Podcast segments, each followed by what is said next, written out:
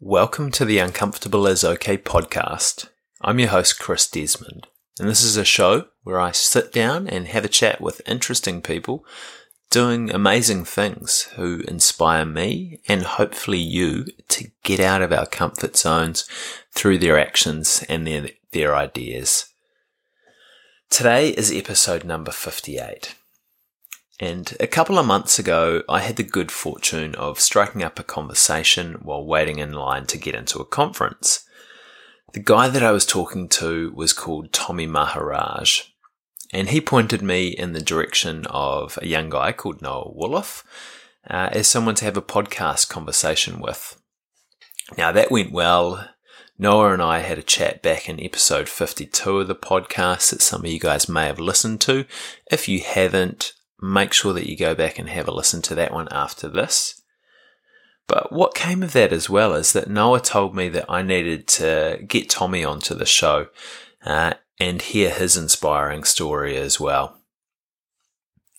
Tommy and I managed to have a chat and create a podcast episode down at Biz Dojo in Wellington last week.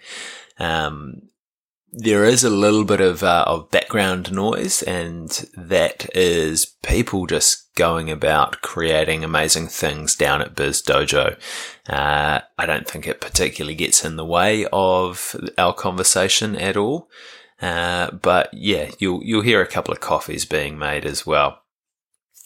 Tommy is a young guy full of passion and enthusiasm for life and for helping people whether that's through his role at Inspiring Stories uh, or as the founder of Millennials, the social enterprise recruitment agency helping young Kiwis, or just in his general day to day life. Tommy's also the survivor of a brain tumour, and he graciously shared his experience of this with me. And going through this experience really cemented the three values that are important for him to live by. So it's a vulnerable conversation with bits of levity, a lot of emotion, and almost some tears from both Tommy and myself. We talk about starting and growing a movement, creating safe spaces to share, using your own challenges to help leverage others up. The dichotomy of trying something that you're curious about and realizing you're not into it and seeing things through to the end building and inspiring the possibilities of young New Zealanders, and leaving a legacy that you can be proud of. There's a lot of information in this conversation with Tommy, uh, but I barely scratched the surface, so I'm going to need to have some more chats with him. Remember, if you get something out of the conversation, and if you, or if you enjoy it, make sure to share it out with your friends. But thank you for getting uncomfortable with me and Tommy today.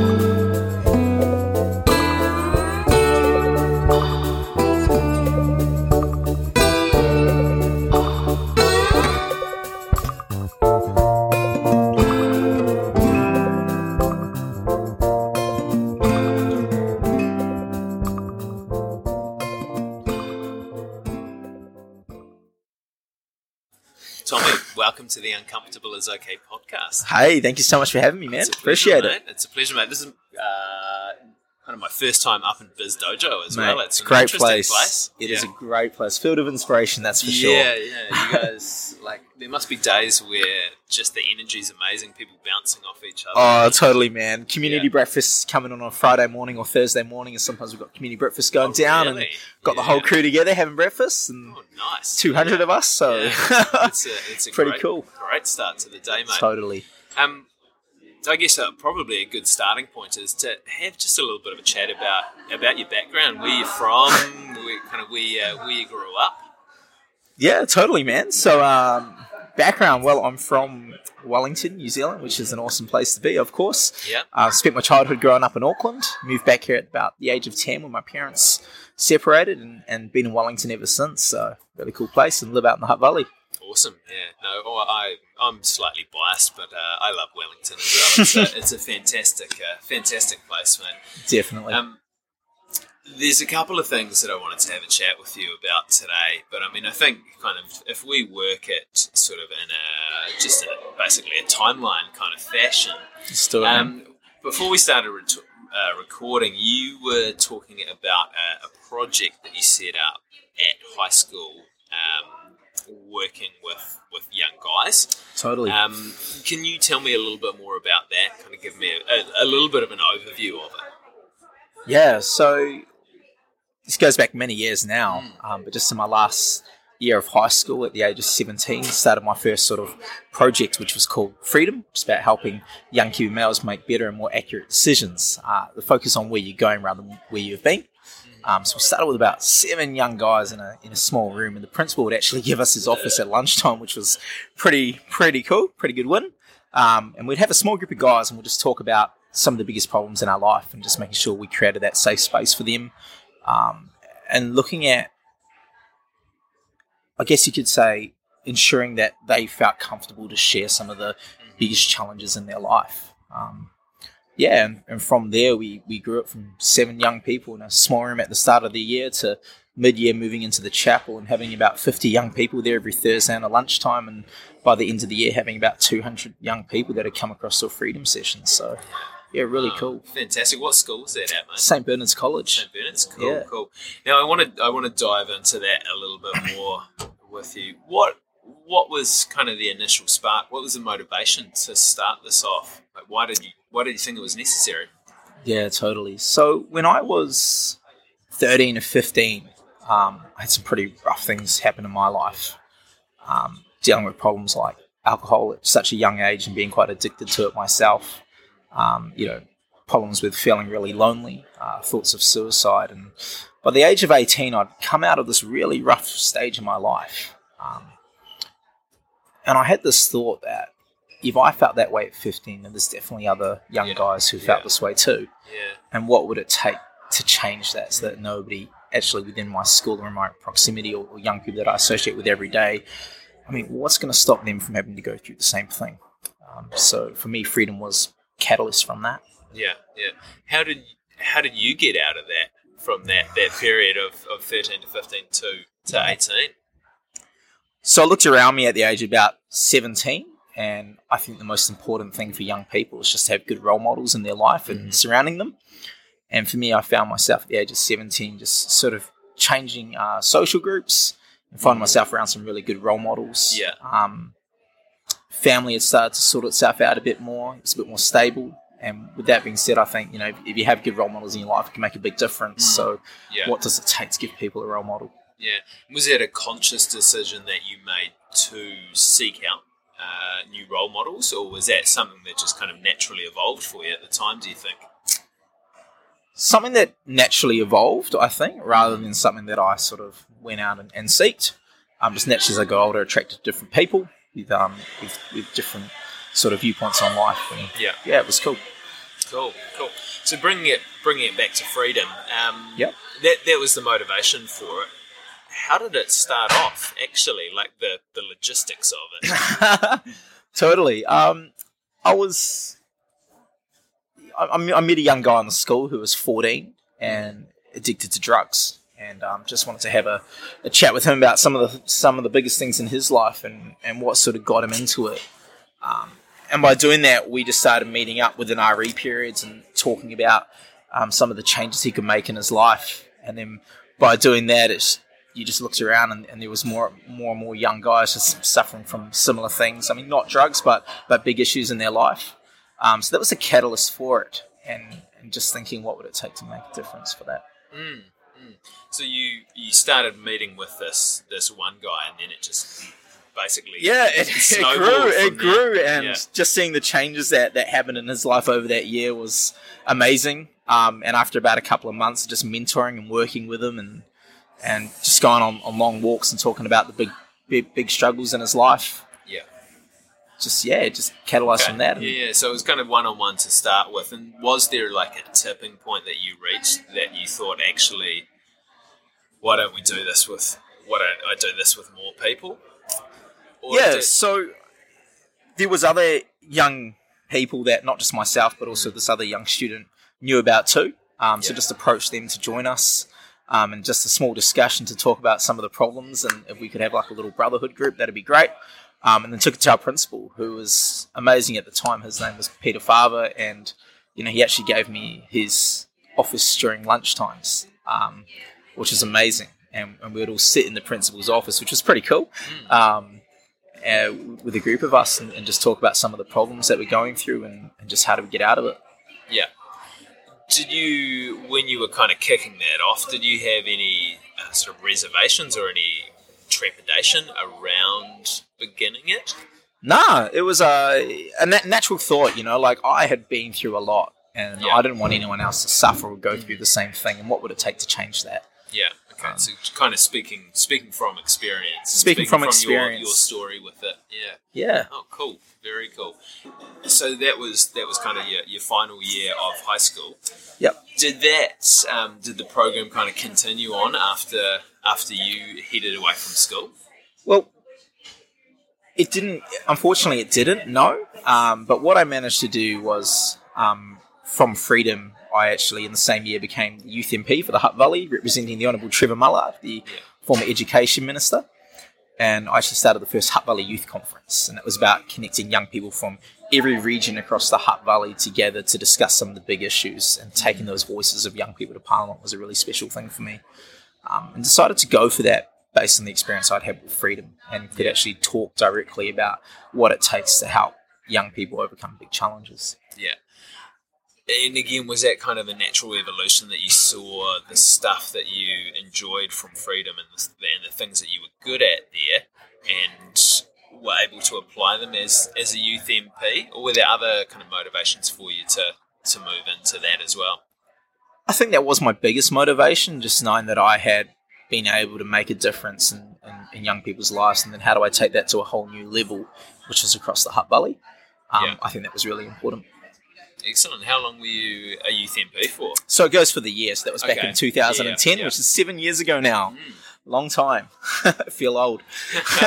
Mate, you're not as old as me, so don't, don't worry too much about that. Although uh, Noah's gone home. Noah has sitting, gone home. Sitting next to him, we both feel old.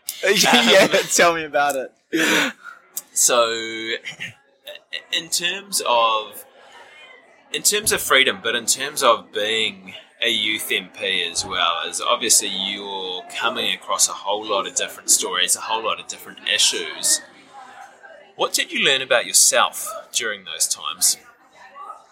Like, in- terms of kind of good things and maybe things that you were like, hey, this is maybe something I need to work on. yeah, being quite young and naive at the start of that, it was it was more about uh, myself voicing a lot of my own problems and challenges that I've been through, and, and using that as a as a mechanism to allowing other people to open up. Yeah. And about four, five, six sessions in, what I learned was that everyone has a story to tell, and their story is just equally as powerful. Um, and, and how can I enable them to, to use their voice to inflict change too and create Yeah. change? Yeah. And did you kind of feel that that was? I mean, I've talked to people about around this kind of topic before about the sharing of stories and things. And the concept of vulnerabilities come up reasonably frequently with it. Is that sometimes if you're in a if you're in a large group, um, especially a large group of New Zealand males, um, there is kind of a reticence to put ourselves forward and also and to, to really open up. It's kind of a oh yeah, she'll be she'll be right sort of sort of attitude. Um, did you did you see that as well? As that you being vulnerable and open first kind of gave the everyone else the space to kind of bring their stories in? as Yeah, well? definitely. I think it's all about setting the tempo as well and the atmosphere in the room. Um, you know, how, how we act in, in that moment is also going to set the atmosphere. yeah, Um, you know, and, and people will feel very open uh, about their life and some of the issues and, and be very vulnerable if they feel safe to do so. Um, Yeah. so, what can you do in your power to make it safe? How do, like, speaking on that a little bit more practically, were there kind of things that you used to make the room feel more safe for people? Um, nothing I I used in particular, um, apart from my own voice. you know, just being really upbeat, making it really safe, really cool. That it's it's okay to make mistakes is really Yeah. important. Um, and just by being open about that and, and using that to sort of open the discussion made a big difference. Yeah, interesting. And was that kind of a, a continuing theme through as you were the youth MP as well, as or were there different challenges around getting people to engage uh, with you and kind of share their stories and their viewpoints in that situation? Or did people kind of want to come forward and Yeah, people really wanted to come forward. I don't know if it was the youth MP uh, name at the time and being only 18 and, and yeah, I think it was really cool. And I think there was a bit of a prestigious factor about it for schools to be involved, thinking it's the first ever Hutt Valley Youth Conference. Um, that's kind of the objective there as well. What can I do to make this more prestigious and get everyone involved and make Yeah. sure that schools actually showed up and, and brought participants along? Yeah, excellent. What kind of issues were you discussing? Um, yeah, looking at the more localized issues and understanding what young people thought were really prevalent in the community and really important. Um, so, one of those is around sexual health, mental health, um, alcohol and drug abuse, more particular. Um, and I think a big one, and this is the one I actually took into youth parliament, was around advertising the illegal drug trade to young New Zealanders. Um, we, we can ban the use of, of drugs in society, um, but yet we're not really doing anything to stop stores or, anyone in the community actually advertising it and making it appealing for young people. What can you do about that? So, Yeah. it's very true. Were there? I mean, young people have great ideas. Did you did you come up with any fantastic ideas around that? understood that everyone knew somebody who was doing or addicted to drugs, which Yeah. was a huge thing. So, Mm. you know, two degrees of separation. Myself being 18, every other young person from the age of 14 to 18 knew somebody who did drugs regularly. Um, Yeah. Illegal drugs, of course. yeah. And I, th- I think it was a bit of an eye opener to realize just how serious of an issue it was for our community. Yeah, yeah. Tommy, I want to I want to pivot a little bit. Um, what was it? What was it like working uh, with Trevor Mallard at times? How- Yeah, no, he, he was really Yeah. cool. He was really cool, really supportive, which was amazing. Um, we actually, uh, I did a bit of an internship after after uh, after high school, which was Yeah. awesome. Um, working at Trevor Mallard's office and, and helping out, um, getting a bit more of bit more of life experience, you could say, Yeah, or political yeah. experience. I don't know if they're the same thing. definitely Uh, debatable. definitely defi- debatable. Um, no, but just had a, had you know a really good understanding about more young people across our region by doing that as well, Mm. um, and focusing on issues like you know illegal highs and, and how do we get those off the shelves of local Yeah. stores. yeah. Okay. What did uh, What did Trevor teach you about life in general? I think it's not just Trevor, but also youth parliament. Um, we can put those two together. Is that you're never too young to take up an opportunity. Um, a lot of the time, I see young people just back down from from audacious tasks because they just seem so out of their comfort zone. Um, and I think by him just you know saying yes to me to be the youth MP, and it was tough competition. Um, being voted in for that made a big difference to my life. Just and you have the power to do stuff, which is Yeah, cool. yeah. Is that a is that a belief that you held beforehand? I mean, you'd already you'd already started up freedom at that Yeah. point. I, I think it sort of amplified what I'd already done. Right? It's, Yeah. It's about taking something that was small scale, a seed in, in my school, um, Mm. and taking that to a whole new level where you could make a big difference for so many. Yeah, yeah. And I mean, you're you're a, a kind of guy who is into a lot of stuff, and just and from from speaking with you, just kind of jump into it at the moment. Well, uh, there's probably a bit more strategy to than that, I'm, I'm sure. Sometimes, But- sometimes, sometimes you get a bit too excited and just go for it. yeah, But yeah, yeah. But there, there are a lot of people out there that kind of mull things over for a very long time and hum and ha about it, and it, then maybe do it, but then maybe maybe don't do it because they think, oh, actually, that's that's way too far outside my comfort zone. Is that kind of concept, or have you gone from being someone that has been a bit reticent about getting into it to being someone that's comfortable with just jumping out there, or have you always been that comfortable person jumping in? It's a long-winded question Yeah, for a yeah, quite, totally. quite a short answer. um, I think uh, when I was super young, you know, as as as a child, yeah, you could definitely say that I would um, jump into things. Mhm. Um, yeah, I think it's just been a natural thing. You know, I've Okay. always been the person to just Yeah, jump yeah. into opportunities, to give them a shot. Um, but I did have a habit as, as as a young person of starting something and then kind of giving up on it. And, Okay. and that's something that I had to, you know, I had to go through some massive experiences in order to overcome that and, and learn from that too. Um, Yeah. You know, it's great to start something, but it's another thing to see it through to the finish line. And what does that take? Um, a heck of a lot more effort. Yeah, yeah, but in saying that, at least you're at least you're starting things with it as well, Yep. and giving giving things a go and following your your cur- Totally. curiosity with things as well. Do you know why you enjoy that compared to someone else that, that maybe doesn't? That doesn't get in there and, and start things, or is that not something that not something that you've particularly kind of thought about too much? not something I've thought about too Yeah, much. It's been innate for me to just to just see an opportunity and just jump at it or make it happen. Um, yeah, Okay, cool.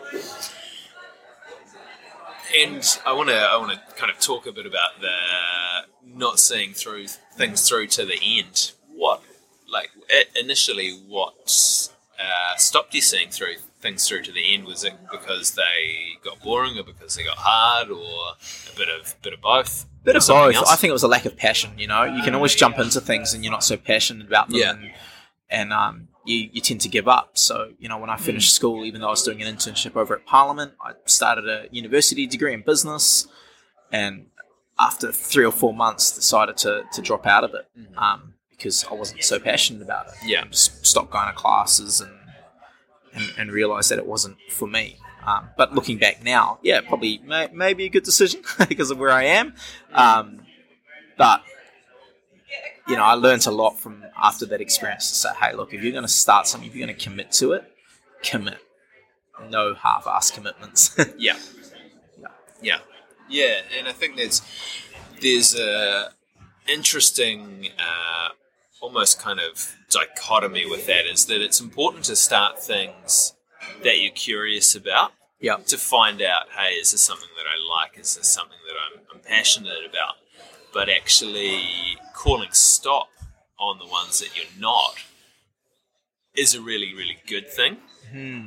but also in, in saying that, training yourself to go through some of the hard stuff to see things through to the end is also uh, It's two it's prongs, also right? an, an interesting point, and I think often it's sometimes we're faced with situations where we have to weigh up those two as hey. I don't know if I'm going to love this, but I'm definitely interested in it.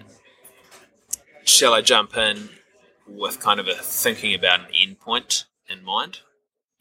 Yeah, so I think for me, just relating back to the experience of that first degree, I think I did it more so to make my parents proud rather than myself proud. And, and that was one of the reasons why I didn't enjoy it as much. Okay. I'd already made that preconceived idea right from the start that this isn't for me, I'm doing it for them. Um, that only took me so far, right? Um, Yeah. Where I feel like if I did something for myself, like education or jumped into politics, something I was really passionate about at the time, um, I would have given a whole lot more effort to it. Yeah. How did your parents respond when you when you pulled out? Oh man, where do we go with that? um, yeah, I had a, you know, it was a pretty tough time, especially uh, my my dad as well. He was really tough about it. Um, so I actually went up to Auckland for the remainder of that first year out of college and worked at my dad's company for a bit. Um, before actually going back to uni the next the Okay, following year yeah, and yeah. doing law and political science. Yeah. Um, Was that kind of work as a bit of redemption? yeah, it was just redemption, you know, like have to do something like, oh, I don't want to get my ass kicked too much. Yeah. Nah, but he, he, he, he came around, you know. He, I think when I started my, my second degree, he realized um, that I was doing it for myself and that I was really committed to it. Cool. Um, And why law and political science?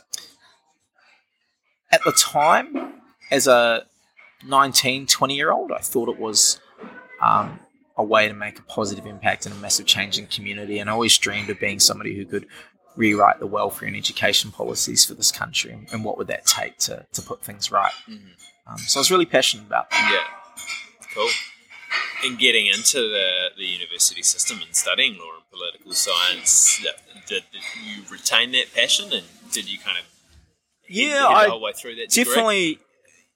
Yeah, so I definitely retained the passion Mhm. um, and the interest, and I still have it to this day. Um, but in my, my second year of university, I had some big health problems, um, which stopped me from, from taking it any further. And that was a really hard moment for me because I finally was doing well. I felt like I was kind of making people proud, and I get to this point where I'm faced with this massive challenge of adversity in my life and you know, this massive health scare, um, and just happening to, to drop everything. Mm. Um, yeah, it was it was a tough time. yeah. You, you mentioned there making everyone else proud. Hmm. Were you, you proud of yourself as well? I was. Yeah. I was. I think in my second year at university, you know, I was proud. I'd, even though I dropped out of one degree, I'd started another. I'd gone through the first year, hadn't had the best results, but moving into the second year, I was I was nailing it. Yeah. I started getting my first A's, which was incredible. Um, a real proud moment for me. Um, yeah. Cool.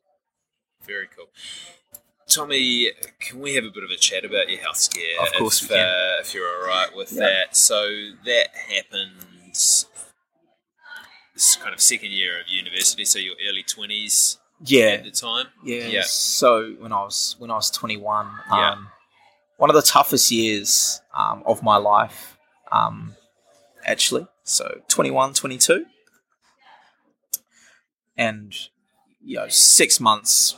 Uh, you know when I was when I was 21, six months before this this moment in time in, in February when I had a, a massive health scare, I started getting. Uh, kind of seizure-like symptoms across the right side of my body, but had no idea at the time they were they were seizures. Um, so I'd lose feeling to part of my body at the age of 21, and I'd always just blame that on being something like nerve damage. Um, Yeah. And I'd go see the specialist, and I never thought it'd be anything bigger than that.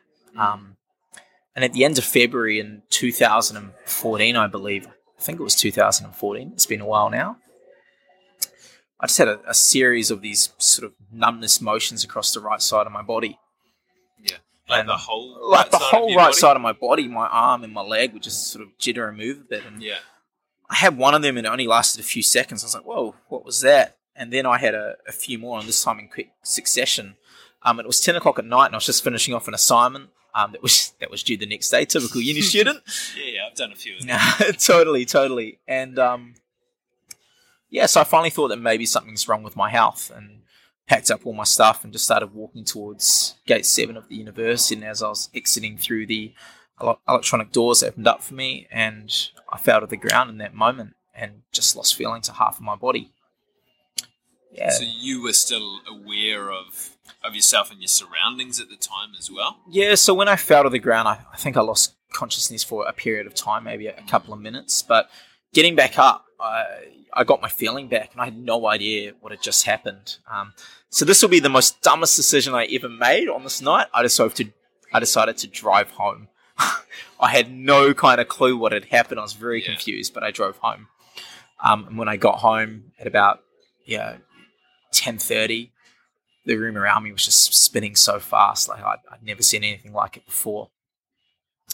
And at midnight, I was rushed to um, the emergency department of the Hutt Hospital, um, and I'd lost feeling to half my body at this stage, and it, it wasn't changing. It had been like this, you know, throughout that night. And the next morning in the Hutt Hospital, I was the first patient through a CT scan. And on the back ends of that, while my right side of my face was drooping down a bit, the uh, doctors came in and they said, "Hey, look, um, we're really sorry, but your brain's bleeding, and we want you to prepare for the worst." Um, yeah, it was a scary moment. Did you have other people there with you at the time? I, I had my, my mum with me and, and my dad, but I was really reserved. I try to put up the brave front. I don't like to let everyone else know when I'm sick.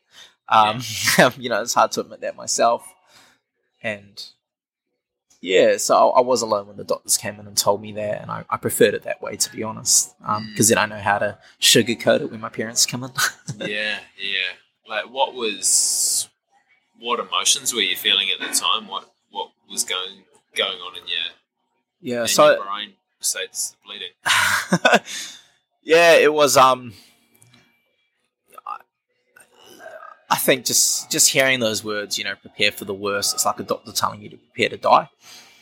And I think in that moment there was definitely some thoughts that have stuck with me for the rest of my life. I'm happy to tell you about them if, if you like. yeah, you go for it, mate. So one of those for me was just, you know, I, I, I take away from that moment the reminder to always give thanks of every single day that you have and to those people around you as well.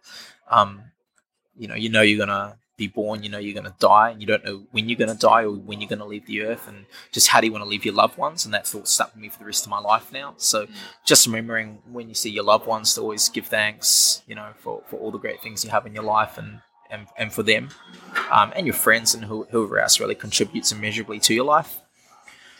The second one there was, you know, I mentioned to you earlier, I dropped out of my first university degree. I'd started my second one, and all throughout life, I felt like I was the guy who would always start things but never really see them to the finish line, never see them through.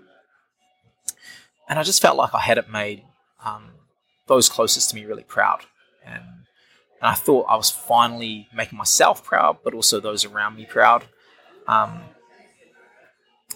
and I think, you know, the, thought was there for me.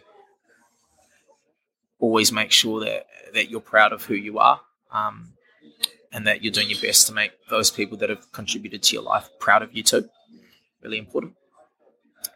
And the third thing uh, that I learned in this moment was around making a big difference you know, I'd started the, I'd started freedom at an early age. I felt like I'd had a taste of what it makes, uh, what what it means to really make a big difference for society and for people. Um, but I felt like there was a lot more I wanted to do with my life um, at that point, and so, you know, I, I learned in that moment what does it take to make a big difference and how important that was to me. They say every every cloud has a silver lining, and, and they are pretty pretty big revelations to have at that point in time as well. And they were, I mean, they were obviously you had treatment and it was successful. Otherwise, we wouldn't be having this conversation today. But they were kind of things that went through your head prior to that treatment that you thought, Yeah. "Hey, these are these are actually what's important to me in life. Yeah. yeah, So this was a year before I even got operated on. okay, Um, yeah, So when I first was diagnosed with a, with a brain bleed, it was relatively small. Um, but over the course of that year, um, I've had at least a seizure every single day for a year, um, bedridden for a year, hospitalized on five occasions for, for growth of the brain bleed and, and losing feeling to part of my body. Um, and then the following year in, in January, that's what we decided to to uh, operate. Mm. So um, and and and how we came to that decision um, was sort of another twist and turn in life too. yeah. Are you happy to happy to jump into that? yeah. Uh, So in the same year that I was diagnosed with a um, a brain bleed, um, my best friend, who was also my flatmate, um, was diagnosed with late stage leukemia cancer, and in September of that year, he passed away. And um, on the day of his his funeral, I look back now and you know I just remember. Uh, again, it was just as scary as the first time I'd ever experienced, uh, uh, you know, numbness across the right side of my body. Um, which, looking back now, I'm actually told by my surgeons that was a stroke. Um, so, as I was actually um, putting one of the closest friends of my life, um, you know, um, in, into his, his his burial site, um, I I again lost feeling to the right side of my my body and had what they they call a second stroke and after that, um, going and visiting my neurosurgeons and um, then finding out that you know your brain bleed had grown considerably and that it was now classified as a vascular tumor called a hematoma, and that I needed an immediate operation in order to save my life. Um, really confronting. Really confronting. Yeah. Yeah. It's, yeah, it's pretty full on. Really full on. Um, man, crazy year. I tell you, I learned so Mm. much. Yeah, Different human now because of uh, it. Yeah, it's difficult to kind of find words to, to say anything after that. But Mm. thank you for, for sharing. No, that, you're man. welcome. It was, uh, it's pretty pretty powerful. Um, Yeah.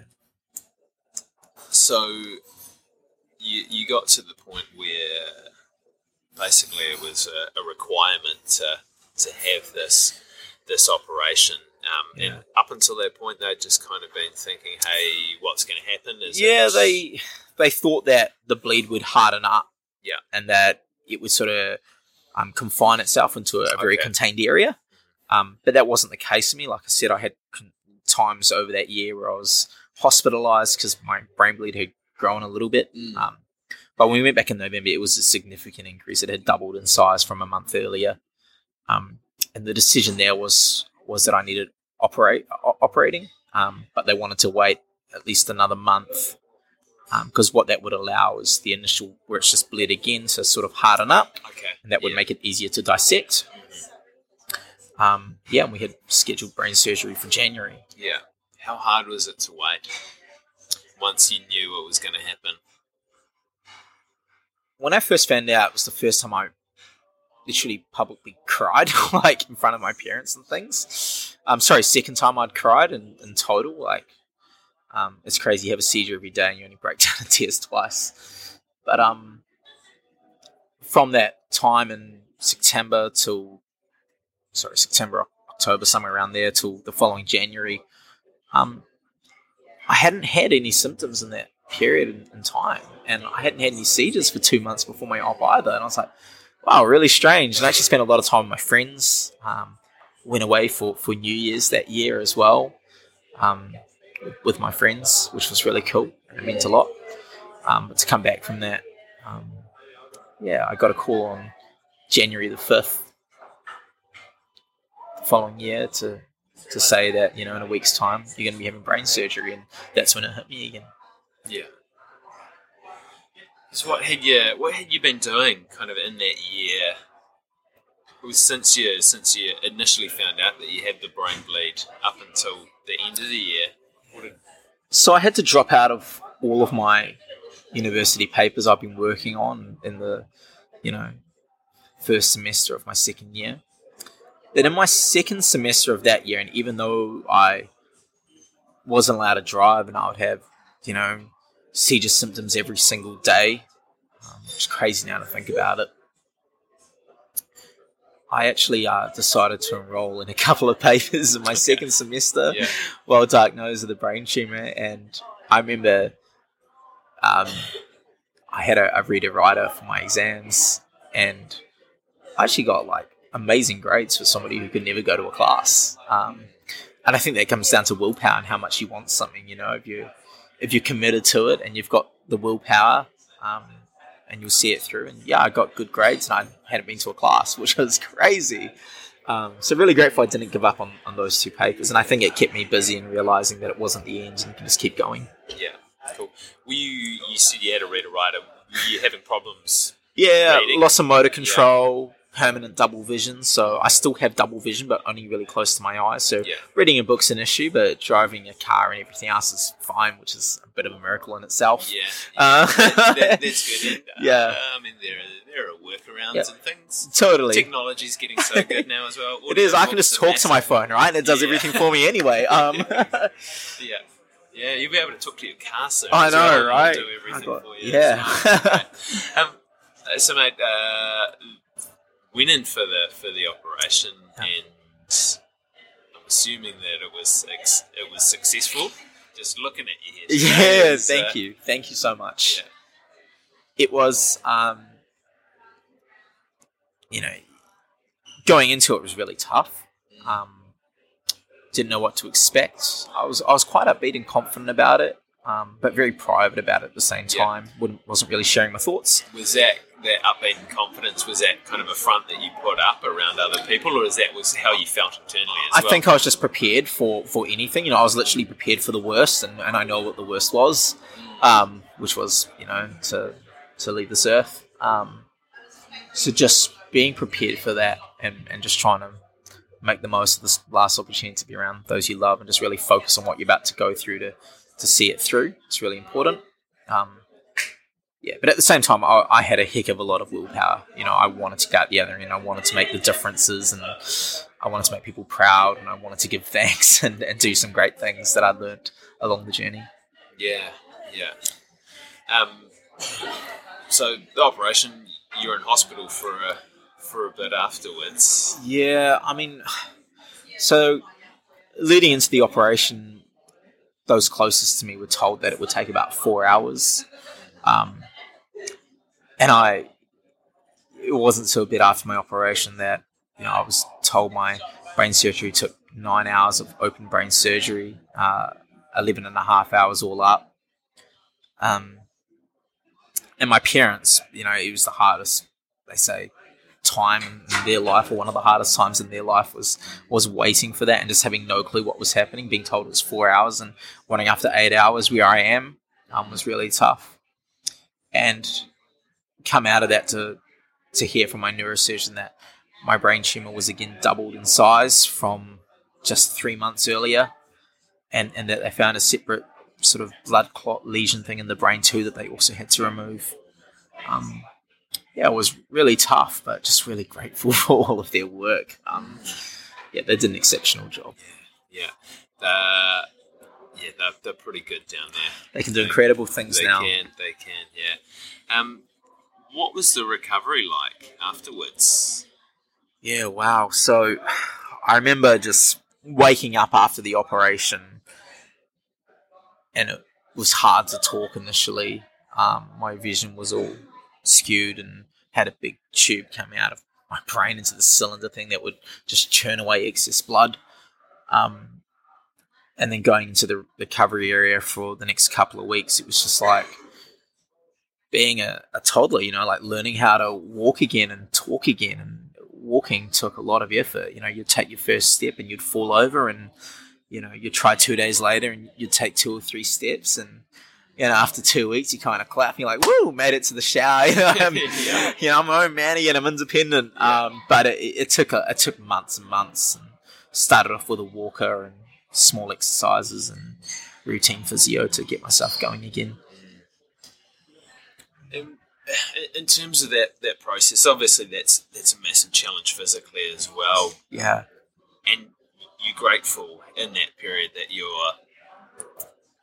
you're able to kind of go through this. That it wasn't another option that that happened in, in surgery or, or yeah. pre-surgery, but there's got to be some big challenges that you faced along the way in terms of that rehabilitation as yeah. well. One of them was was cognitive fatigue. So after the surgery, I had severe cognitive fatigue. So for the first sort of um, six months, it was hard to talk for more than 15, 10 minutes at a time. Um, and then after that, things got a bit better, um, but still suffer with a bit of cognitive fatigue today, um, along with the double vision um, but just learn how to control it and, and, do the best with it as well. Yeah, yeah. At the at the time, do you remember how you approached those challenges, or how you kind of worked worked through them? Did you have kind of any mental strategies that you used other um, than just pacing yourself? Yeah, I think it was a a matter of realizing I'm like you mentioned, I'm, I'm a bit of a go getter, especially for my junior years, you know, just actioning stuff and getting things done. And it was literally just about reevaluating life and just taking things slow, one day at a time, not trying to do too much. Um, yeah. yeah. And was that easy for you to do? I think I think it was because after the brain surgery, like it was it was so sore, and you know you're on medications like twenty plus tablets a day for the first six months and, and leading up to it too. So yeah, yeah. yeah. So it, it took you sort of a year or so for decent recovery. Obviously, yeah. Um, it took me about six months. Six months. After okay. six months, I kind of wanted to stop feeling sorry for myself and go out there and get back into the world and do yeah. stuff. Yeah. Um, so after eight months after recovery, I was looking at job opportunities Yeah. again. I thought, well, I don't want to go back to uni just yet. I want to go and get a bit more experience and then just jump back into it when it's, you know, Yeah. uh, a bit of time. With the with the job opportunities that you were looking at, those three things that those three revelations that you'd had, how did you use them to kind of shape where you went from there? Yeah, so after about eight months after surgery and just having everyone around me and so close um, to me all the time, I, I simply just wanted to get away. Um, so I actually found myself moving to Australia to work in a recruitment organisation. One to challenge myself; I'd never done anything like it before. Um, and yeah, I think mainly just to get away from everyone and just be by myself. Um, and in that process, unfortunately, yeah, I did forget about some of the things that really mean a lot to me. Um, but lucky I found those things now again. Yeah, yeah. What um, was there a kind of a catalyst that caused you to find them again? Did you kind of get to a point in Yeah. your life where you think actually, hey, something's not right here? Yeah, so when I moved to Australia and just being really driven, um, I earned a whole lot of money really quickly working in a, re- in a recruitment company. It was a real niche recruitment agency as well. So, um, and they were a UK based firm that had set up in Australia and earned a bit of money through them as well, which was really good. Um, and after doing that, I realized that money, after six or seven months, realized that money's not everything. And don't forget about your values. And of course, I, didn't really like Australia, New Zealand for the win. Um, so moved back to New Zealand and worked at a social enterprise recruitment company after um, after about eight or nine months.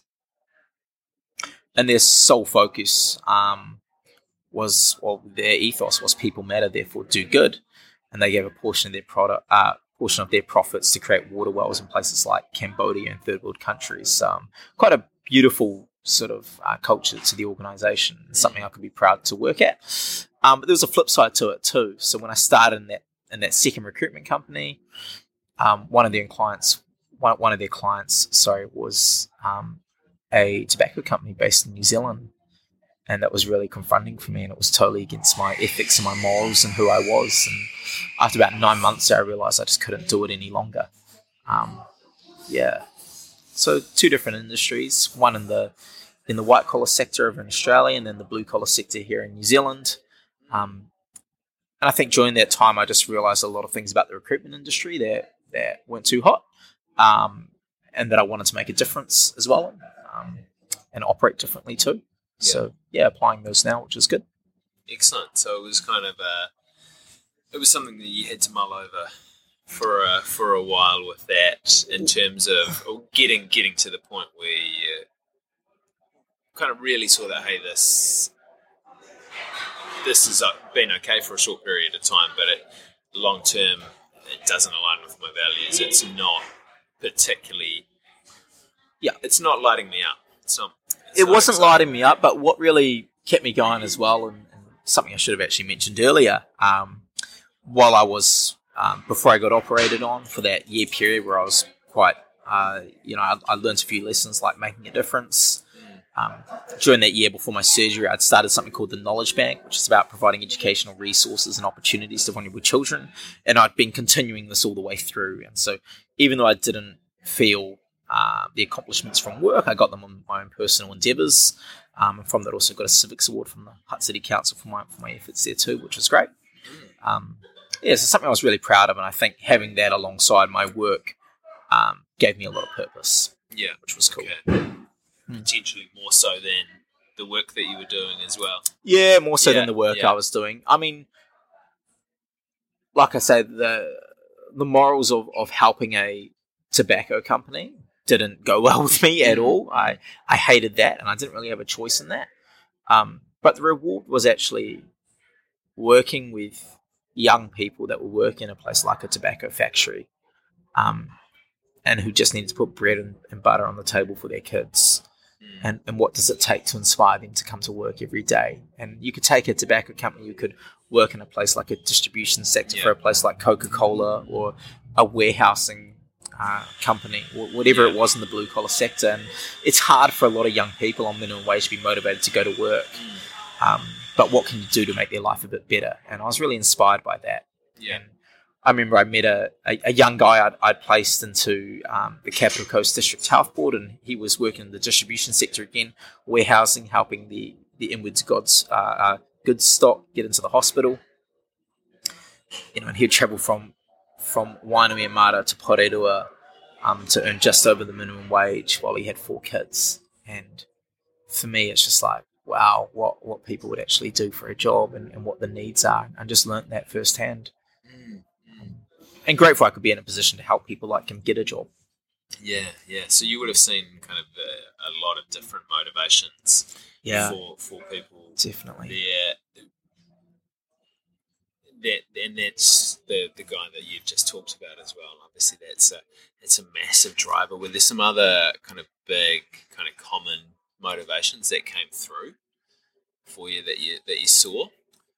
Yeah, but I think that I think that is single handedly one of the biggest. You know, um, just seeing people that are vulnerable in their circumstances, um, who have kids or have basic needs they need to meet in order to just stay alive and stay afloat, and, and not sort of um, trickle down further into the you know below the poverty line, and, and what does it take to help them stay out of that situation? Um, that was my biggest driver for working there for sure. Yeah, yeah. And did that get you to kind of start asking yourself more questions as well? Because I mean, you you just said there, what did it take to help them get out of of that situation? Um, is that kind of something that has that also catalyzed the shift for you? Is that as as you started to think about that stuff a little bit more? Hey, this is where I want to. This is where I want to go. Because I'm seeing, I'm seeing these Mm. guys. I'm asking myself more questions, kind of around that moral side of things. again, I think it was just like I look back now and I see that as a stepping stone, right? Um, it was like another experience of being able to help people and make a difference in their life, and just always dreaming bigger. What more can I do? What more Yeah. can I do? And just asking myself that every single day. Like I've been given the second chance for a reason, and I really want to make the most of it. Yeah. When you ask yourself, what more can I do? Do you write stuff down, or do you just think it, or I kind of think and then I action Yeah. it, right? Um, Yeah. So if I'm, I'm working with a, a candidate and placing him into a role, what more can I do? What can I do to make his life better? What's going to make an absolute difference in his life?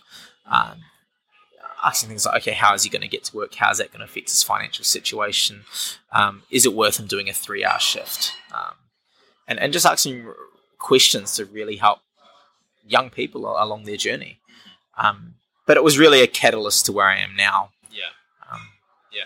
And is that kind of a is that kind of a model that you apply in your own life as well? Is the what more can I do? Yep, totally. Every step of the way. So wherever I, I, you know, those people that are closest to me, um, even those people that I just meet, if, if it's something that I can easily do that will make a difference in their life, I'm gonna do it.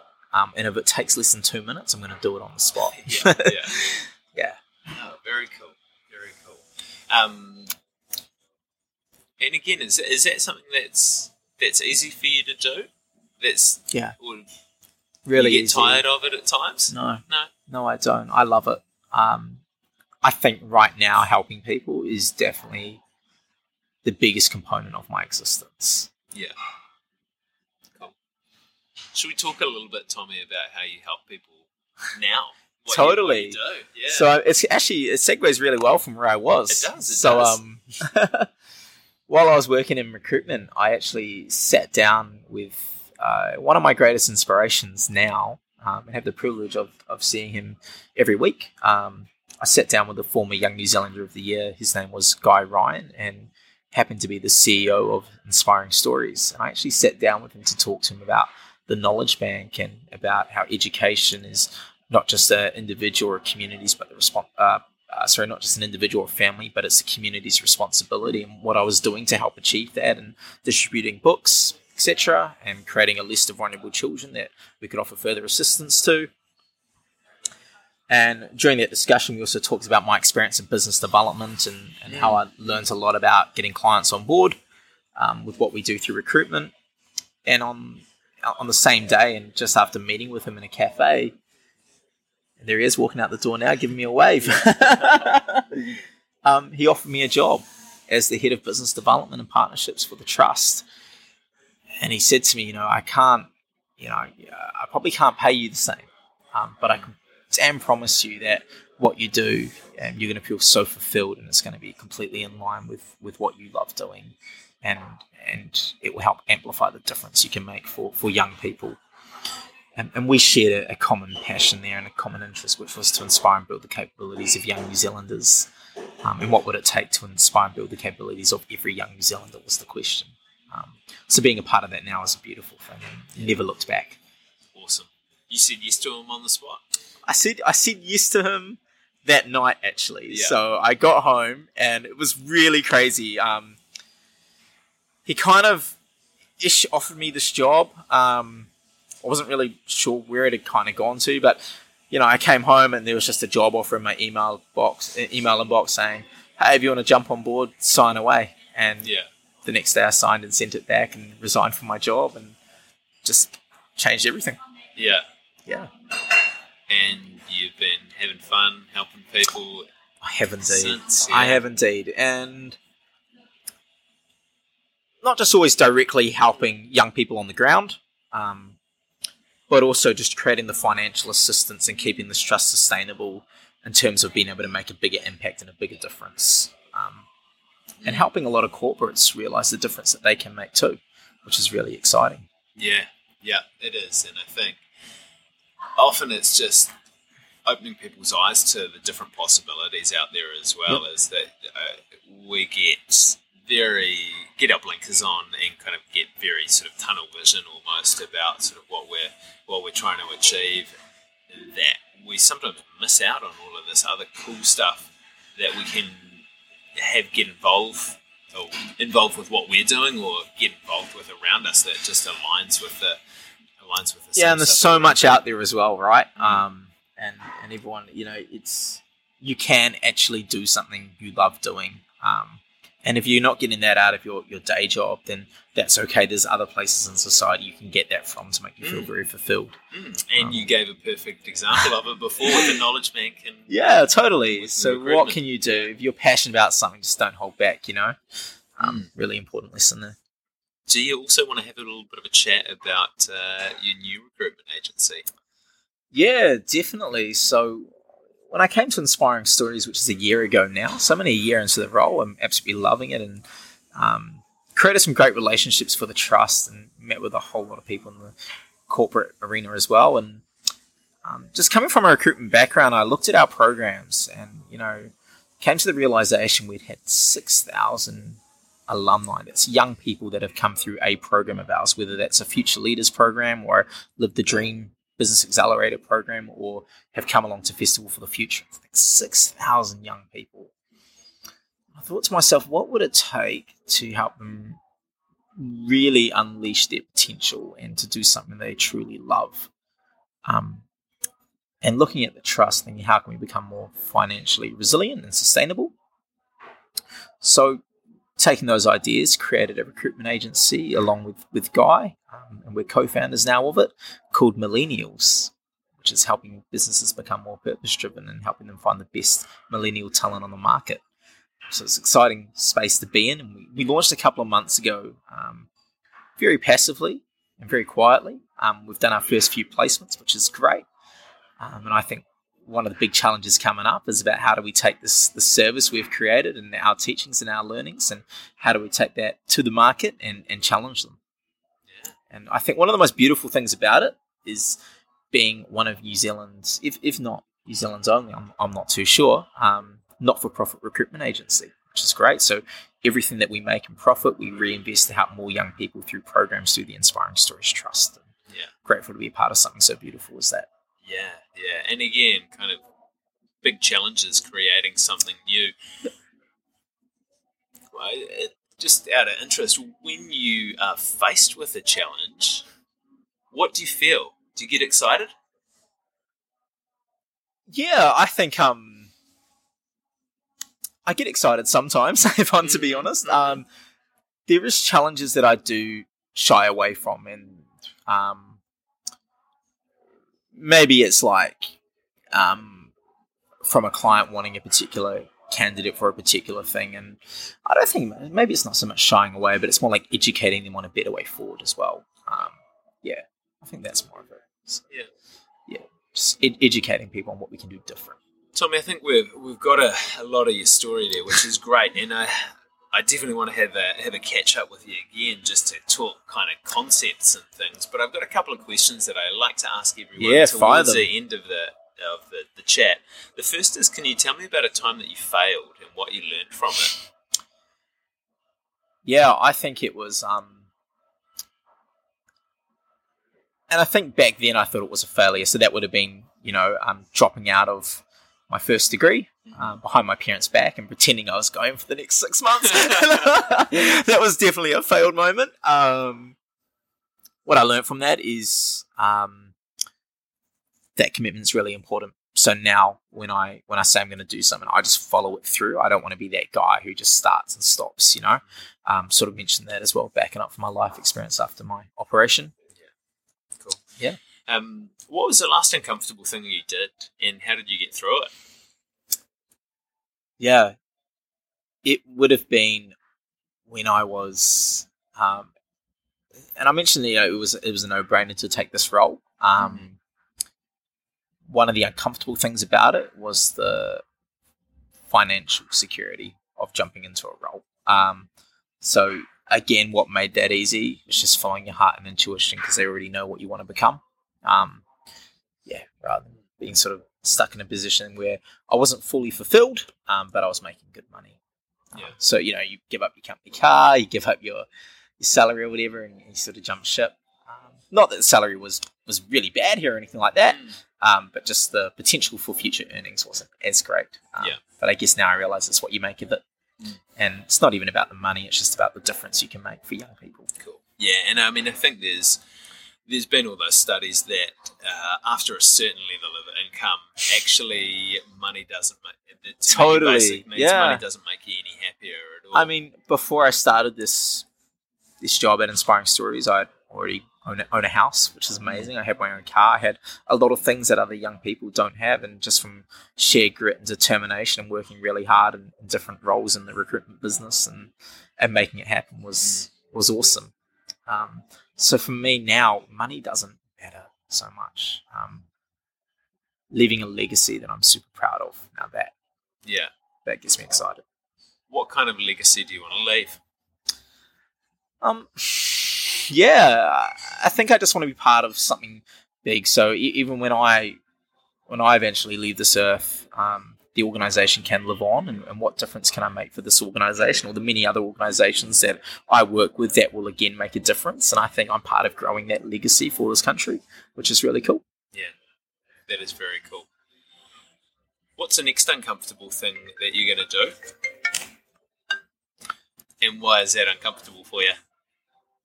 Next uncomfortable thing I'm gonna do. Ooh, what am I gonna do next? um, I think it is back to the millennials thing and taking that over to market. You know, we plan to do that launch in the next three months. Um, like I said, we've been doing it passively, but actively competing against some of the biggest recruitment companies out there in the millennial space. That's a challenge, um, but really excited about being in a being in a place of you know we feel uncomfortable. I think that's where the magic happens. Very cool. Mate, um, couple more questions for you, but I just want to say thank you very much for taking the time to sit hey down and man, have you are so with me. welcome. Thank you for being so open as well and, and so vulnerable uh, with it too. It's yeah, it's very empowering to, to hear your story and the stuff Cheers, that you've man. been through, um, and hopefully it inspires other people to kind of open up and, and share some of that vulnerability as well. Uh, the first question for you is probably pretty easy. Um, if people kind of want to follow along with the stuff that you're doing, want to have a little bit of a, a look, um, want to support things for you, where should they go? What should they do? Yeah, they want to get involved with what we're doing, um, I work for the Inspiring Stories Trust. So the best way to contact me is www.inspiringstories.org.nz, and you can catch me there, or through Facebook, or or Instagram, or Twitter. It's Tommy's World, T O M M I E S W O R L D, and I'd love to have a chat with you. Cool. I'll throw some links into the notes for the show with that as well. Mate, um, this next one's a little bit more meta. This question: Do you have any advice or life lessons or interesting facts to leave? Us yeah. Um, I think it's more in the essence of a quote, actually, or, or just something to, to, to, ponder and think about.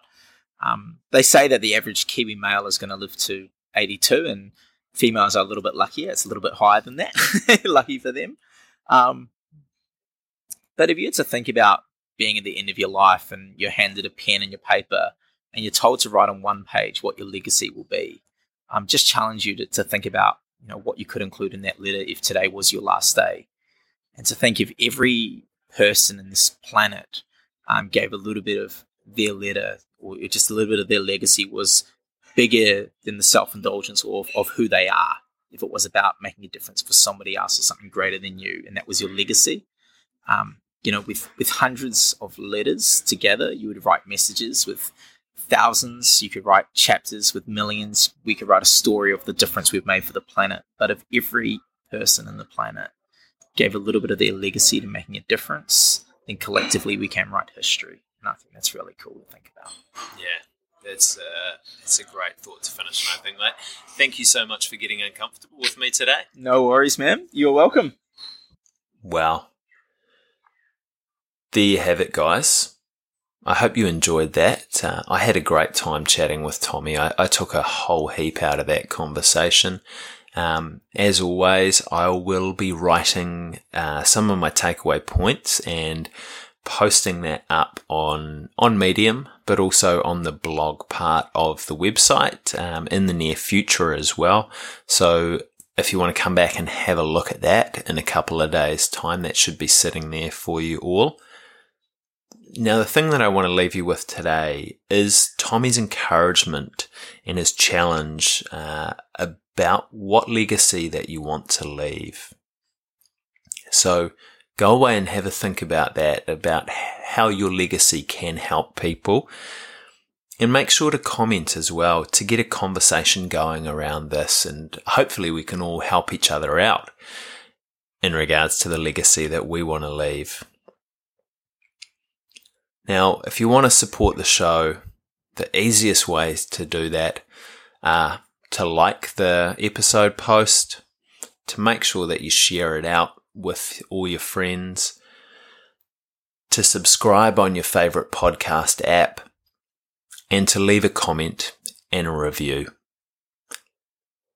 As always, the incredible theme music is brought to you by my super talented younger brother, Jeremy Desmond. And thank you all for getting uncomfortable with me and Tommy today.